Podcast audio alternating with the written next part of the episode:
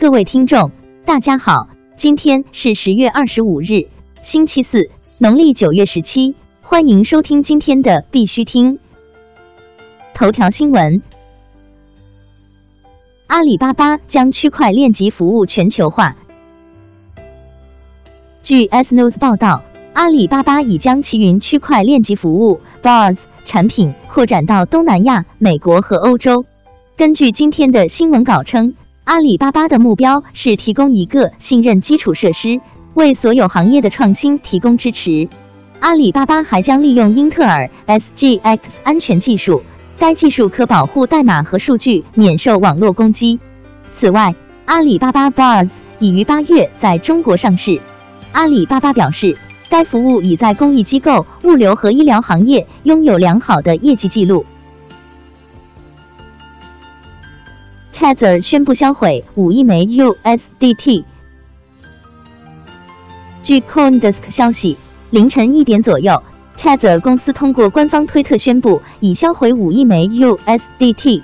该公司称，将留下四点四六亿 USDT 用于准备未来的 USDT 发行。此前，这些代币被存储在名为 Tether Treasury 的钱包。过去几周。USDT 大量涌入该钱包，特别是在上周 USDT 与美元价格挂钩失去平衡之后。国内新闻：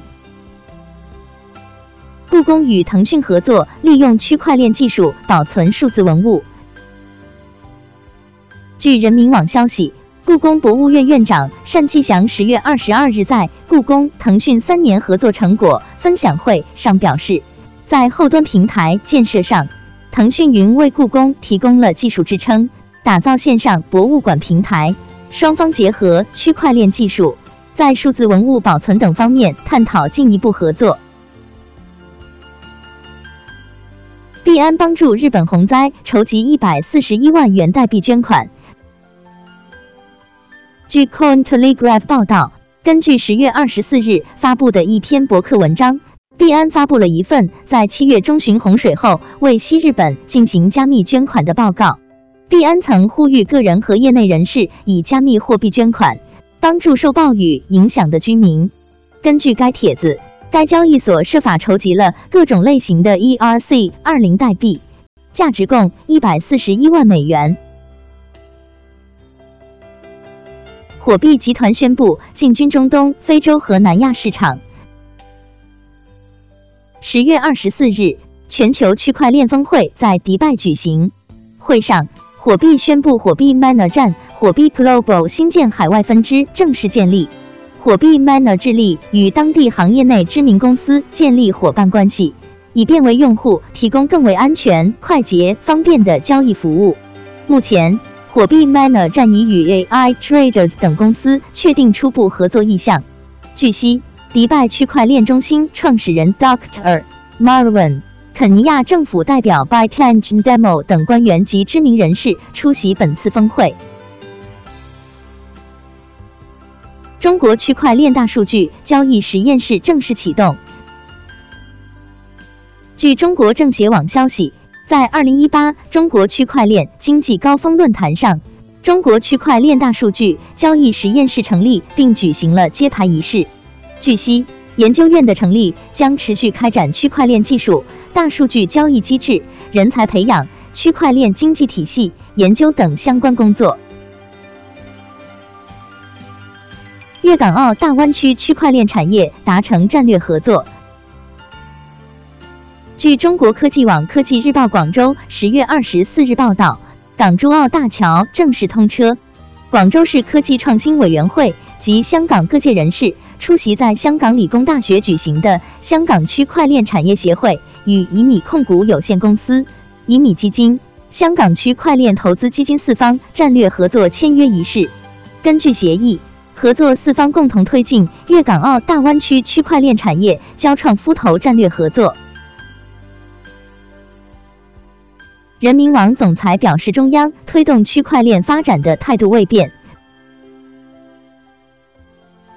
据证券日报报道，在二零一八人民网区块链技术秋季论坛上，人民网总裁叶真真表示，区块链的行业现状可以概括为四个没有改变。第一，区块链作为新一代技术的定位没有改变。第二，区块链技术仍处于早期阶段，并有待持续完善的状态没有改变。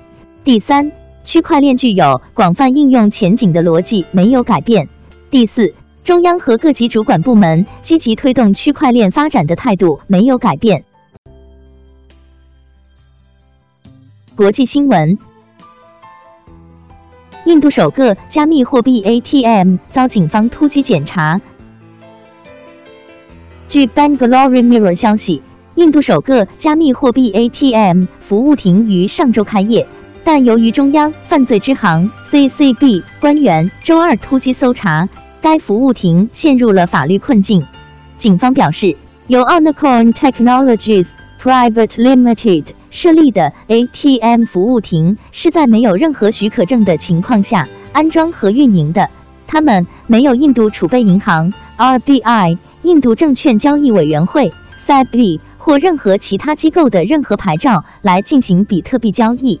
操作 ATM 服务亭的 Harish 被逮捕，七十九万卢比和两台笔记本电脑、五张借记卡、一张护照以及其他一些文件被没收。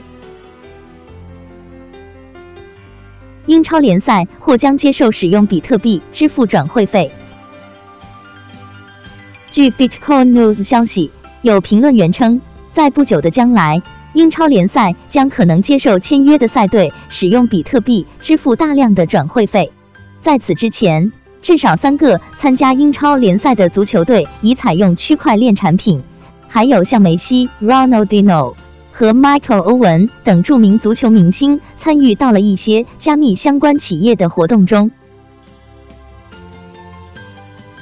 福布斯表示，机构正通过 OTC 市场进入比特币领域。据 News 消息，福布斯透露，相较标准的交易所，机构投资者正选择通过场外交易 OTC 市场进入比特币领域。